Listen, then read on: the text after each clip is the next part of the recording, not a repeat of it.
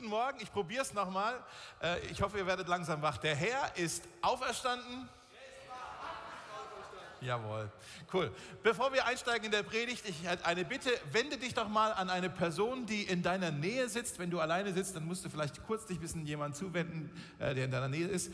Und einfach für 30 Sekunden teilt doch mal kurz miteinander eure Lieblings-Ostertradition was ihr schätzt an die, vielleicht die Ostereiersuche oder der Frühlingsurlaub, aber ihr habt ja keinen Frühlingsurlaub, ihr seid ja hier. Äh, viele sind ja unterwegs und schauen vielleicht online zu. Aber überlegt mal kurz, was ist eure Lieblings-Ostertradition? Go! Go! Go!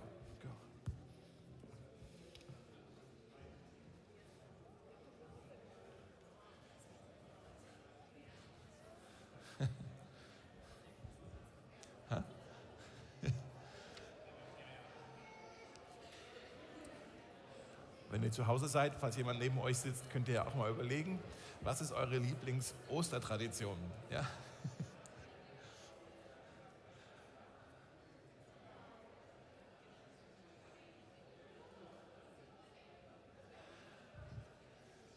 Okay, ich merke schon, vielleicht war es ein Fehler, euch schon einzuladen, ins Gespräch zu kommen. Ich wollte euch wieder jetzt Augen nach vorne. Kriegen wir das hin? Ja, sehr gut.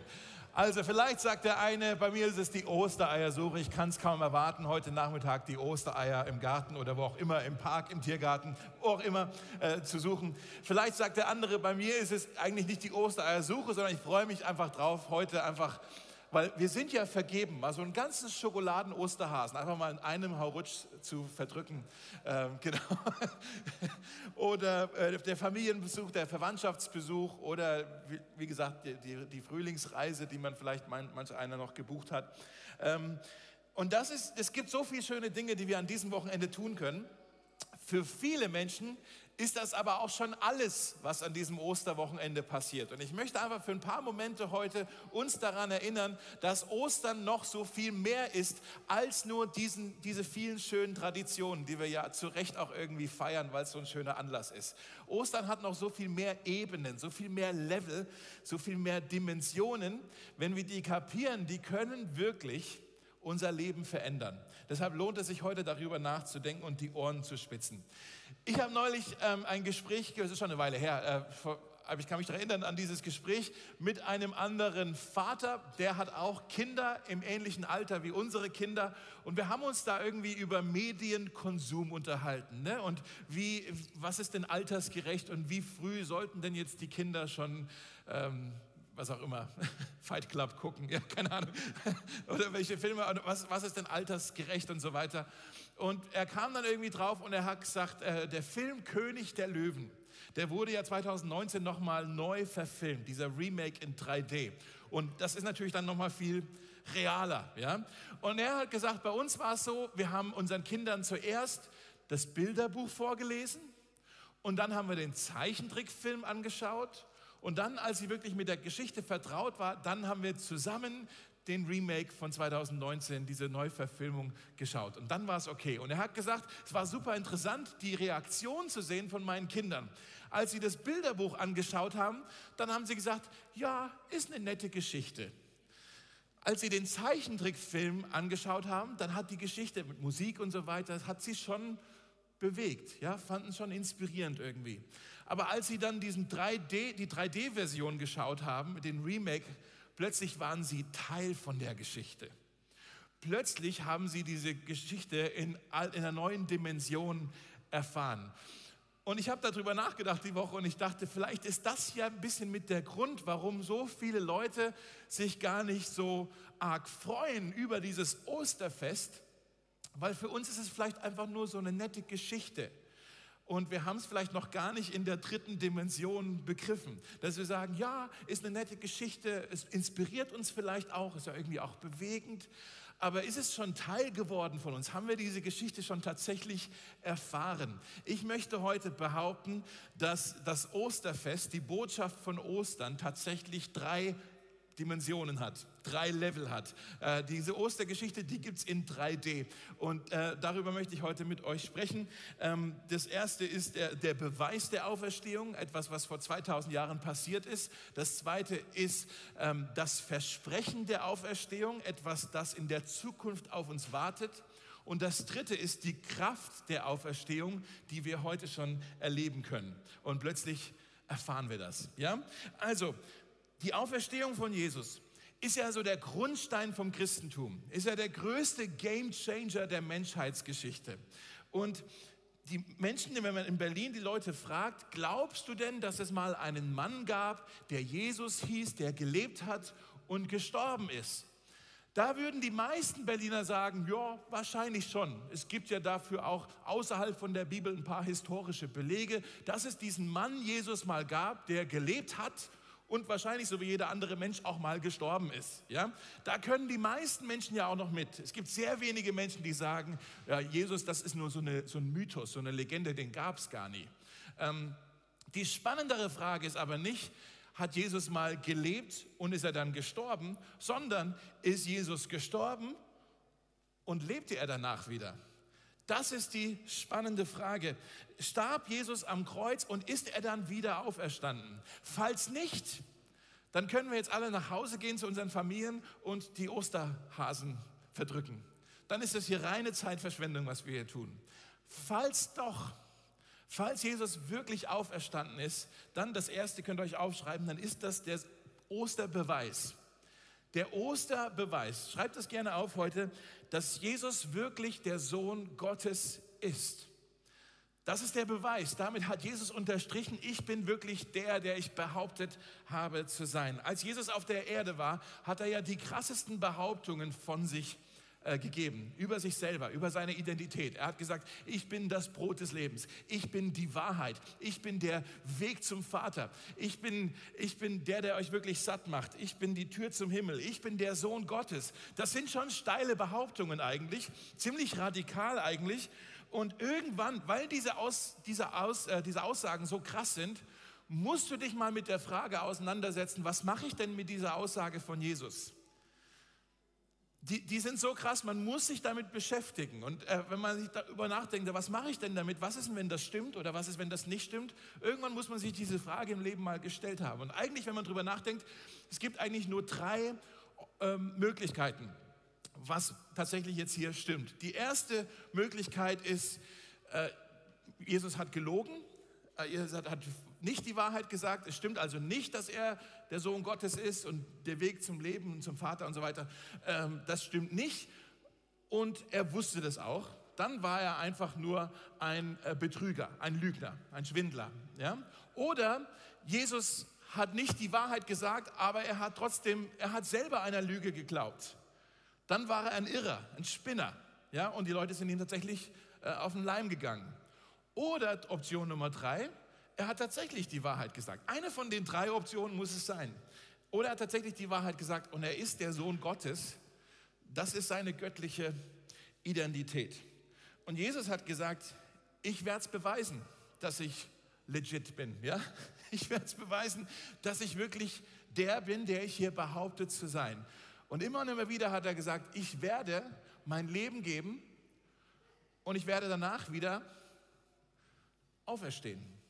Und daran werdet ihr erkennen, dass was ich sage, stimmt. Immer wieder hat er das wiederholt. Zum Beispiel, hier mal nur ein Vers in Matthäus 17, da sagte er zu seinen Jüngern, der Menschensohn, er spricht hier von sich selber, wird verraten werden, man wird ihn umbringen, doch drei Tage später wird er von den Toten auferweckt werden.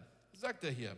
Und wie haben die Jünger darauf reagiert? Haben die das geglaubt? Nö, haben es nicht geglaubt. Da heißt es, als die Jünger das hörten, wurden sie sehr traurig. Alles, was sie gehört haben, waren, oh, der Herr wird umgebracht werden.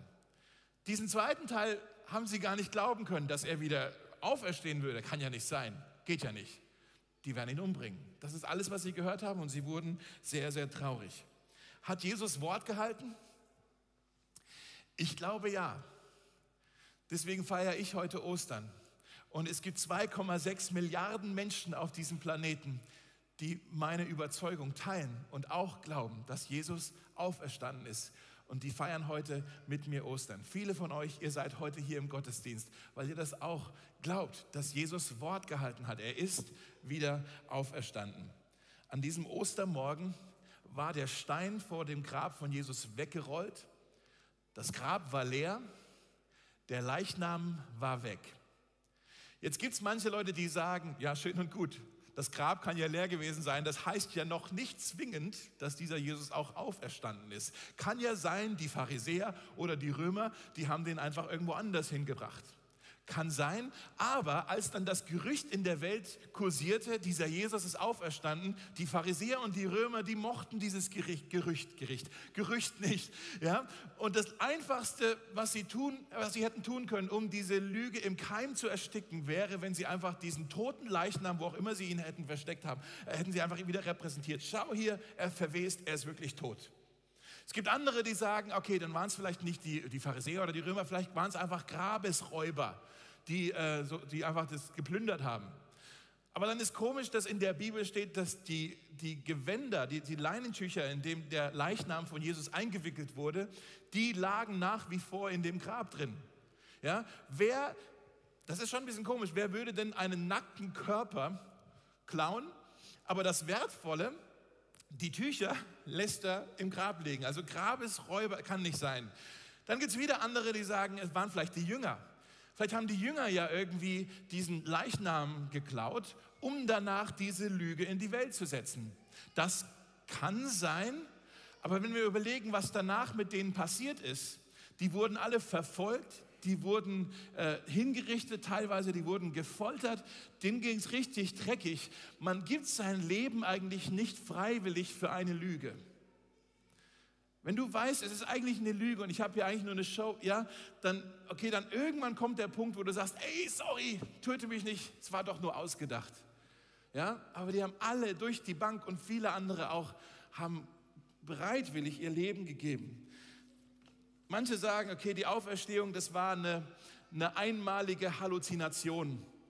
Da hat halt einer irgendwie was geträumt und dann ist Jesus ja auch gleich in den Himmel aufgefahren. Aber auch das äh, stimmt nicht ganz, denn die Bibel sagt, dass Jesus 40 Tage lang noch nach der Auferstehung ähm, auf der Erde war. Er ist herumspaziert, er hat sich mit Leuten getroffen, er hat mit, ist mit Leuten fischen gegangen, die haben gemeinsam gegessen, er hat Leute umarmt. Der war plötzlich ganz nahbar und war in der Stadt unterwegs und ganz viele Leute haben ihn gesehen. Er wurde nicht nur von einem Augenzeugen, sondern von ganz vielen gesehen. Paulus schreibt folgendes im 1. Korinther 15 hier auf dem Bildschirm. Ähm, da steht, Christus, ist auch auf eurem Zettel, glaube ich, Christus starb für unsere Sünden, genau wie es in der Schrift steht. Er wurde begraben und ist am dritten Tag von den Toten auferstanden, wie es in der Schrift steht. Er wurde von Petrus gesehen, dann von den zwölf Aposteln gesehen und dann, das ist jetzt krass, danach sahen ihn mehr als 500 seiner Anhänger auf einmal. Die hatten so eine, so eine Osterparty mit 500 Leuten. Okay, das ist, nicht, das ist mehr als nur eine Halluzination. 500 Leute. Und dann schreibt er hier an die Korinther, die da auch Fragen dazu hatten. Er sagt, von denen die meisten noch leben, nur einige sind inzwischen gestorben. Paulus sagt den Korinthern, hey, es gab hier über 500 Augenzeugen. Manche von denen leben sogar noch. Ihr könnt mit denen reden. Geht doch mal hin zu denen und fragt denen doch mal, hey, was war denn da los? Habt ihr da irgendwie was geraucht oder war das wirklich, war das wirklich äh, eine Auferstehung? War das eine Vision oder war, war der leibhaftig da? Erzähl doch mal. Paulus sagt, frag doch die Leute, die sind doch noch am Leben, die das erlebt haben. Dann wurde er von Jakobus gesehen und später von allen Aposteln wieder. Und dann sagt er, als letzter von allen habe ich ihn auch gesehen. Und das ist jetzt krass, wenn wir uns daran erinnern, wer eigentlich dieser Paulus war. Das war ein Christenhasser. Der Paulus war ein Christenverfolger. Und irgendwas in seinem Leben ist passiert, dass er die Seite gewechselt hat. Was ist passiert? Er hat ihn Auferstandenen gesehen. Ich habe ihn auch gesehen. Es gab so viele Zeugen. In einem Gerichtssaal würde man sagen, das ist eine schlüssige Beweislage. Ja? Wenn ich zu dir sagen würde, der Karl und ich, wir waren letzte Woche bei Hertha im Stadion. Äh, das war grausam. also für die Hertha. Wenn ich dir sagen würde, hey, wir, wir standen da in der Kurve und äh, zwei Reihen vor uns war die Queen. Die war auch im Stadion. Dann würdest du sagen, ja klar, die Queen bei der Hertha, was will die Queen bei der Hertha? Ja, würdest mir nicht glauben. Aber wenn 500 andere Leute auch sagen würden, ja, ja, die Queen, ich habe die auch gesehen, die ist ja schon seit 40 Tagen in der Stadt. Ich habe die Queen gesehen in der U-Bahn. Und der andere sagt, ich war gestern beim Bürgermeister und habe einen Burger gegessen. Und die Queen war, hat auch da ihre Pommes in Ketchup. Ja? Und der nächste sagt, ich habe die die Queen auf dem E-Roller gesehen. Oder ich war in der Bibliothek oder sie war joggen im Tiergarten und plötzlich einer nach dem anderen erzählt das Gleiche. Was machst du dann mit dieser Aussage, dass die Queen vielleicht, du kannst es ja nicht mehr leugnen. Ja, du kannst es nicht mehr leugnen. Vielleicht sagst du ja auch, okay, okay, dann ist er halt auferstanden. Schöne Geschichte. Na und, was hat das denn jetzt mit mir zu tun? Komm, wir suchen Ostereier. Ja? dann möchte ich dir sagen, das ist nur die erste von den drei Dimensionen. Die zweite Dimension, die hat tatsächlich jetzt einen Berührungspunkt schon mit deinem Leben heute. Das erste ist der Osterbeweis, das zweite ist das Osterversprechen. Schreibt euch das auf. Das Osterversprechen. Jesus schenkt uns ewiges Leben. Jesus schenkt uns ewiges Leben. Jesus hat nicht nur bewiesen, dass es ein Leben nach dem Tod gibt, sondern er bietet es uns auch an. Ja, es ist, das Osterversprechen ist, der Tod hat nicht mehr das letzte Wort. Der Tod hat nicht das letzte Wort. Es gibt ein Leben nach dem Grab. Jesus hat das bewiesen und er hat gesagt, wenn ihr an mich glaubt, dann ist selbst euer Tod nur ein Komma und kein Punkt. Dann ist es nur ein Übergang und noch nicht das Ende. Er sagt zum Beispiel im Johannes Kapitel 11, ich bin die Auferstehung und das Leben. Wer an mich glaubt, wird leben, auch wenn er stirbt. Das hört sich an wie ein Widerspruch. Was meint er damit? Ich würde das ja nicht glauben. Dieses, oh, ich, Daniel hat es vorhin auch gesagt, dass wir mit Jesus mal auferstehen werden, dass die Auferstehung jetzt auch für uns, ich würde es ja eigentlich nicht glauben, wenn dieser erste Teil von dem Satz, ich bin die Auferstehung und das Leben, nicht etwas wäre, was Jesus schon längst bewiesen hat. Wenn irgendjemand anders zu mir kommt und sagt, ja, hey, wenn du mal tot bist, werde ich dich wieder zum Leben auferwecken, dann würde ich sagen, ja klar, natürlich. Wirst du nicht. Wieso sollst du die Macht haben, das zu tun? Aber dadurch, dass Jesus bereits bewiesen hat und gezeigt hat, dass es ein Leben nach dem Tod gibt, dann kann ich, wenn ich das glaube, dann kann ich ihn hier auch beim Wort nehmen und sagen, okay, wenn du das kannst, dann glaube ich das auch. Macht das Sinn? Ja? In 1. Korinther 6 steht, Gott hat Jesus, den Herrn, von den Toten auferweckt und er wird auch uns wieder zum Leben erwecken. Ich liebe diesen Teil. Ja, nicht nur Jesus ist von den Toten auferweckt, sondern er wird auch mich, uns wieder zum Leben erwecken. Es ist jetzt nicht nur, ah, Ostern hat irgendwas mit der Identität von Jesus zu tun, sondern Ostern hat jetzt auch was mit mir, mit meinem Leben, mit meinem endgültigen Ziel zu tun. Hört mal gut zu jetzt. Weil Jesus auferstanden ist, kann der Himmel dein Ziel sein und ewiges Leben ist dein Erbe. Nicht, weil du irgendetwas erarbeitet hast oder erworben hast oder etwas äh, vollbracht hast oder irgendwas verdient hast, sondern weil Jesus an Ostern etwas für dich vollbracht hat, hat ähm, was du selber nie für dich hättest tun können. Jesus hat das Leben gelebt, was wir eigentlich hätten leben sollen. Er ist den Tod gestorben, den wir eigentlich verdient hätten, an unserer Stadt. Aber drei Tage später, das feiern wir heute, ist er wieder auferstanden, um zu beweisen, dass er der Sohn Gottes ist, aber auch um uns ein Versprechen zu besiegeln, dass das ewige Leben denen gehört, die zu ihm umkehren und an ihn glauben. Im ersten Petrusbrief Kapitel 1 da heißt es, nun erfüllt uns eine lebendige Erwartung. Mit anderen Worten, da wurde ein Versprechen denen gegeben, die an ihn glauben. Und wir, die an ihn glauben, wir können das jetzt erwarten, weil Jesus Christus von den Toten auferstanden ist. Dann steht da, denn Gott hält für seine Kinder ein unvergängliches Erbe bereit. Wörtlich übersetzt heißt es hier, da ist ein Erbe, was für uns reserviert ist. Wusstest du das, dass Gott für dich einen Platz im Himmel reserviert hat? So wie du vielleicht bei deinem Lieblingsitaliener ab und zu anrufen musst, weil, du, weil das immer so voll ist da und du musst einen Platz reservieren. Ja? So hat Gott für dich bereits einen Platz im Himmel reserviert. Steht dein Name drauf. Hier darfst du mal sitzen. Das, ist, das meint er hier. Ja? Er wird im Himmel für uns aufbewahrt, steht da. Das ist auch wichtig. Das Aufbewahren ist nicht etwas, was wir tun, sondern ist etwas, was Gott für uns tut. Es geht also nicht darum, so, oh, jetzt habe ich hier die Rettung, jetzt muss ich auch ganz gut drauf aufpassen und möglichst gut fromm sein und jeden Tag beten und, und, äh, und alle möglichen Bibelverse möglichst auswendig können, nicht, dass ich das nachher wieder verliere. Ja, aber das Aufbewahren deiner Rettung ist nicht deine Aufgabe, sondern das wird ja, Gott hält dir den Platz frei. Und da steht hier, das äh, wird aufbewahrt, makellos äh, und unversehrt von Verderben oder Verfall. Mit anderen Worten, das kann dir nicht mehr genommen werden. Du kannst in deinem Leben alles verlieren. Du kannst deine Familie verlieren, du kannst dein Geld verlieren, du kannst ähm, deinen Ruf verlieren, du kannst deine Gesundheit verlieren, du kannst deinen Verstand verlieren. Es gibt Leute, die haben derzeit ihre Heimat verloren. Du kannst alles verlieren, aber das hier kann dir nicht genommen werden. Deine Reservierung im Himmel wird für dich aufbewahrt von dem, der den Preis dafür bezahlt hat. Das ist das Osterversprechen. Jetzt sind wir mal ehrlich, viele große ähm, Erwartungen, die wir haben im, im Leben, sind ja im Nachhinein eher so ein bisschen Enttäuschungen. Ja, so vielleicht selbst als Kinder, dann freuen wir uns auf Weihnachten oder auf den Kindergeburtstag und dann ist der Tag so schnell vorbei und die Geschenke sind jetzt doch nicht so, wie erhofft. Und, äh, meine Eltern schauen vielleicht zu. Es waren immer toll, die Geschenke, ja genau. Außer das Parkhaus, was ich nie bekommen habe. Ich habe mir so gewünscht. Naja, ist es vergeben. also die, ähm, kurz, äh, ja, und dann irgendwie, man hat eine große Erwartung und dann, ach, jetzt ist der Tag schon wieder vorbei. Oder vielleicht hast du irgendwie einen Traum gehabt für deinen Beruf, für deine Karriere und jetzt hast du vielleicht diesen Traum sogar erreicht. Und irgendwie, na, okay, macht mich jetzt auch nicht so glücklich, ja? Oder kann ich das auch sagen? Ja, Leute freuen sich auf ihren Hochzeitstag und danach werden wir jeden Tag glücklich sein, wenn wir verheiratet sind. Will da jemand ein Zeugnis geben, dass das Ja, ja, ich sehe, alle Hände gehen in die Luft. Ja, ich kann da auch was zu erzählen. Ist gar nicht so. Ja, dieses Happily Ever After. Nachher kann das auch manchmal ganz ernüchternd sein, fast schon enttäuschend. Aber die Bibel sagt, der Himmel wird uns nicht enttäuschen. Schaut mal hier im Römer 5, da heißt es, in dieser Hoffnung werden wir nicht enttäuscht werden. Denn wir wissen ja, wie sehr Gott uns liebt.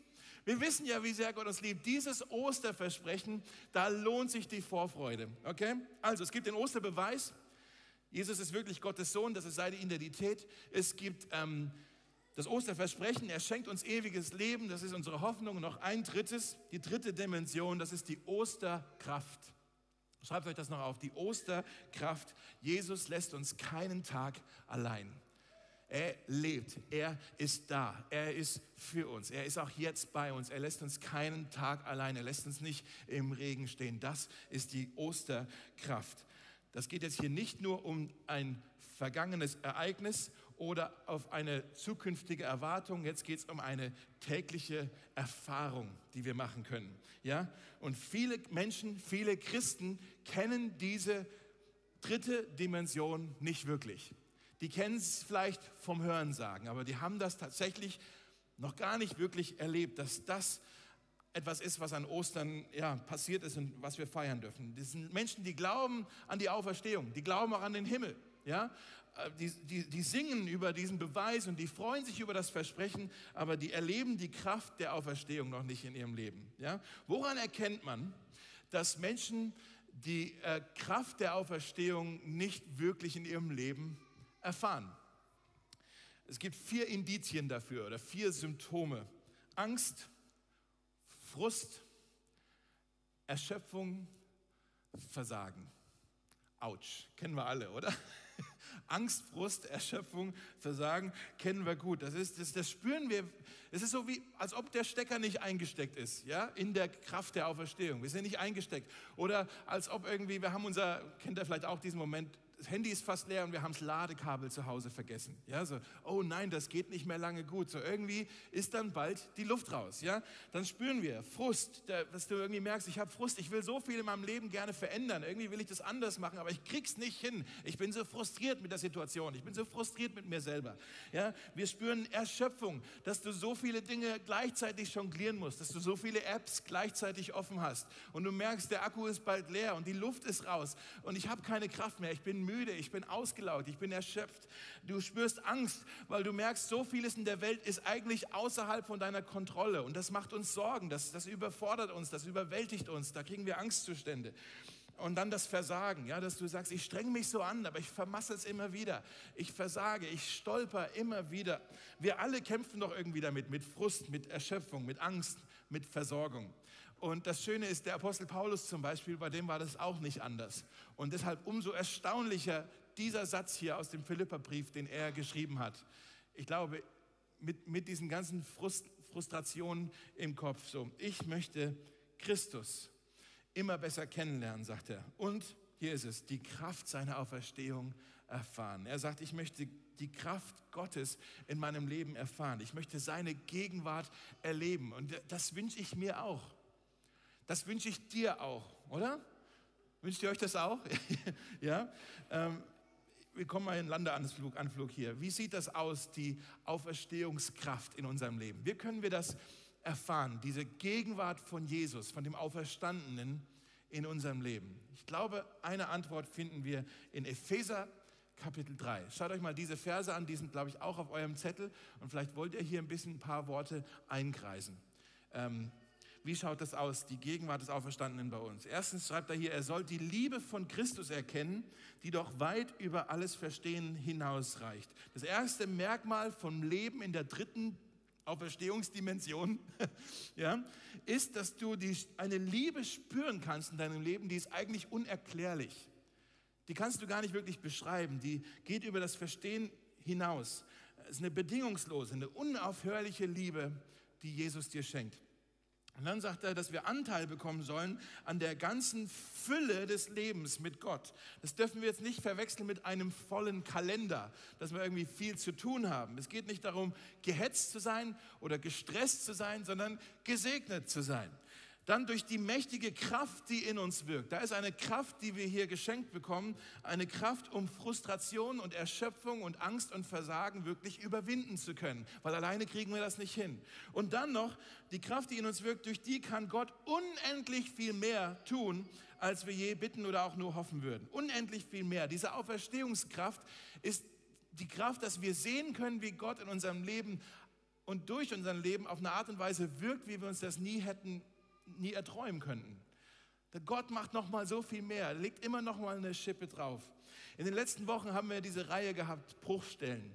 Da haben wir uns ähm, überlegt, wie Gott uns wiederherstellt in den, äh, in den Bereichen in unserem Leben, wo Dinge in die Brüche gegangen sind. Ja, also da, wo wir Trauer haben, haben wir drüber gesprochen. Oder wo Beziehungen kaputt gegangen sind. Oder wo wir Dinge bereuen aus unserer Vergangenheit. Wie, wie kann Gott das dann wieder heilen oder wiederherstellen? Und wir haben darüber gesprochen, dass das gehen kann. Aber manche von euch, ich weiß es, ich bin mir sicher, ihr saßt die ganzen letzten Wochen auch hier und ihr sagt vielleicht, hört sich alles gut an, Dave, in der Theorie. Aber meine Wunde ist so tief, die kann nicht heilen. Oder meine Ehe oder meine Beziehung, die ist so kaputt, die kann nicht mehr repariert werden. Oder meine Sucht ist so stark, ich kann davon nicht befreit werden. Oder meine Depression ist so erdrückend. Ich weiß nicht, wie ich da je wieder rauskomme aus dieser Schlinge. Mein Herz ist so zerbrochen durch die Trauer oder durch, durch das, was mir angetan wurde. Das, das kann nicht wieder heilen. Mein Schmerz ist so tief, das kann, das kann nicht einfach wieder weggehen. Oder meine Einsamkeit ist so real, ich weiß nicht, ob ich jemals wieder Freunde finden würde. Meine Sünde ist so heftig. Ich weiß nicht, ob mir wirklich vergeben werden kann. Vielleicht hast du das gedacht in den letzten Wochen und ich möchte einfach sagen, dann hast du deine Rechnung nicht mit Ostern gemacht. Ostern ist der Beweis. Sag niemals nie. Sag niemals, es ist unmöglich. In dem Moment, als Jesus aus diesem Grab herausspaziert ist, hat er das Wort unmöglich aus unserem Wortschatz rausgestrichen. Nochmal, in dem Moment, als Jesus aus dem Grab herausspaziert ist, hat er das Wort unmöglich aus unserem Wortschatz rausgestrichen. Er hat bewiesen, hey, wenn das möglich ist, ist alles andere auch möglich. Ist alles andere auch möglich. Wir sind jetzt nicht mehr kraftlos. Paulus schreibt hier, durch die mächtige Kraft, die in uns wirkt, kann Gott unendlich viel mehr tun, als wir je bitten oder auch nur hoffen würden. Wir sind nicht mehr kraftlos, wir sind nicht mehr hilflos, wir sind nicht mehr schutzlos. Jesus ist bei uns und er lässt uns nie allein. Ich bin ganz ehrlich, in den letzten zwei Jahren, äh, diese ganze Corona-Zeit, da gab es bei mir schon auch einige äh, Phasen, richtige, nicht nur Momente, sondern richtige Phasen, wo ich mit Frust, mit Versagen, ähm, mit Ängsten, ja, mit, äh, was war vierte, mit Erschöpfung gekämpft habe. Ich habe mich in den letzten zwei Jahren nicht immer siegreich gefühlt, eher so ein bisschen äh, frustriert und überfordert. ich habe diese Osterkraft, von der ich gerade spreche, eigentlich nur ab und zu, nur gelegentlich erfahren dürfen, aber nicht ständig. In den Momenten, wo ich die Osterkraft spüren durfte, war das der Hammer. In der ganzen anderen Zeit war es einfach nur super anstrengend. Und manche von euch nicken. Ich glaube, ihr wisst genau, wovon ich spreche. Ich will mich damit einfach nicht zufrieden geben, nur so ab und zu mal ein bisschen Osterkraft zu erfahren. Ich möchte, so wie Paulus auch sagen, ich möchte Christus kennen und die Kraft der Auferstehung erfahren. Nicht nur gelegentlich, sondern tagtäglich. Dass ich wirklich jeden Tag, in jedem Moment, in jeder Stunde völlig aufgesaugt werde in dieser Liebe von Jesus dass ich die Fülle des Lebens wirklich tagtäglich erfahren darf, dass ich die Kraft Gottes in meinem Leben spüren darf, die mir Feuer macht, ja, und dass ich die Dinge, die mich frustrieren, überwinden kann. Und dass ich sehen darf, wie Jesus in meinem Leben, und das wünsche ich dir auch in deinem Leben, nochmal so viel mehr tut, als wir jemals für beten könnten, als wir uns jemals erträumen könnten. Das ist die Hoffnung, das ist die Kraft der Auferstehung. Wenn das auch dein Wunsch ist, dann möchte ich dich einladen, mit mir jetzt ein Gebet zu sprechen. Ich habe das diesmal so gemacht, dass ich mal ein Gebet formuliert habe. Das sehen wir jetzt auch gleich hier auf dem Bildschirm, beziehungsweise ihr habt es auch in eurer Kontaktkarte ganz unten mit drauf auf diesem Predigtzettel. Ähm, und ich sag mal vorneweg, nur jetzt, das sind jetzt keine magischen Worte oder so. Ähm, wenn wir beten, geht es gar nicht so sehr um die Worte, die wir aussprechen, sondern immer um unser Herz. Gott schaut immer auf unser Herz. Aber manchmal kann das ja helfen, äh, so ein bisschen was vorformuliert ist, mal zu beten, weil man vielleicht nicht so ganz weiß, ja, wie antworte ich denn jetzt darauf? Und ich möchte dich einladen, vielleicht betest du schon dein ganzes Leben lang, vielleicht betest du jetzt in diesem Moment zum allerersten Mal. Ich möchte dich einladen, dieses Ostergebet heute zu sprechen. Dass du sagst, okay, ich, ich will das anerkennen, dass hier ein Osterbeweis ist. Ich will mich darauf einlassen, auf dieses Osterversprechen, dass da was noch auf mich wartet nach meinem Tod. Und ich möchte aber auch diese Osterkraft nach der möchte ich mich ausstrecken, die möchte ich erfahren. Ähm, ich lade euch ein, vielleicht stehen wir kurz auf dazu, kriegen wir das hin? Und ihr zu Hause, ihr habt jetzt den Text leider nicht, ich habe es irgendwie vergessen in den Chat zu posten oder so, aber ihr könnt ja einfach mitbeten, während wir das jetzt lesen. Und du kannst laut mitbeten, du kannst es in deinem Herzen mitbeten. Das ist, wie gesagt, es geht, es geht gar nicht so, dass wir jetzt irgendwie ein Ritual hier machen oder draus, aber einfach, dass wir sagen, okay, ich bete das jetzt in meinem Herzen mit, das, was da steht, Amen, das ist eigentlich auch mein Gebet für dieses Ostern. Ja, ich, ich lese es einfach oder ich bete es und ich lade euch ein, mit mir mitzubeten. Jesus, ich glaube, dass du an Ostern bewiesen hast, wer du wirklich bist. Ich bin mir nun absolut sicher, du bist wirklich der Sohn Gottes. Ich weiß nun, dass du zu allem fähig bist. Nichts ist dir unmöglich. Und Jesus, ich glaube, dass du an Ostern ein Versprechen besiegelt hast. Der Tod wird nicht das letzte Wort haben. Du hast für meine Schuld bezahlt. Ich darf ewig zu dir gehören und eines Tages mit dir im Himmel sein. Und Jesus, ich bekenne, dass ich deine Kraft brauche, und zwar jeden Tag. Ich möchte dich kennenlernen und täglich in deiner Gegenwart leben. An diesem Ostersonntag wende ich mich dir wieder zu. Bitte komm in mein Leben und verändere mich. Amen. Amen.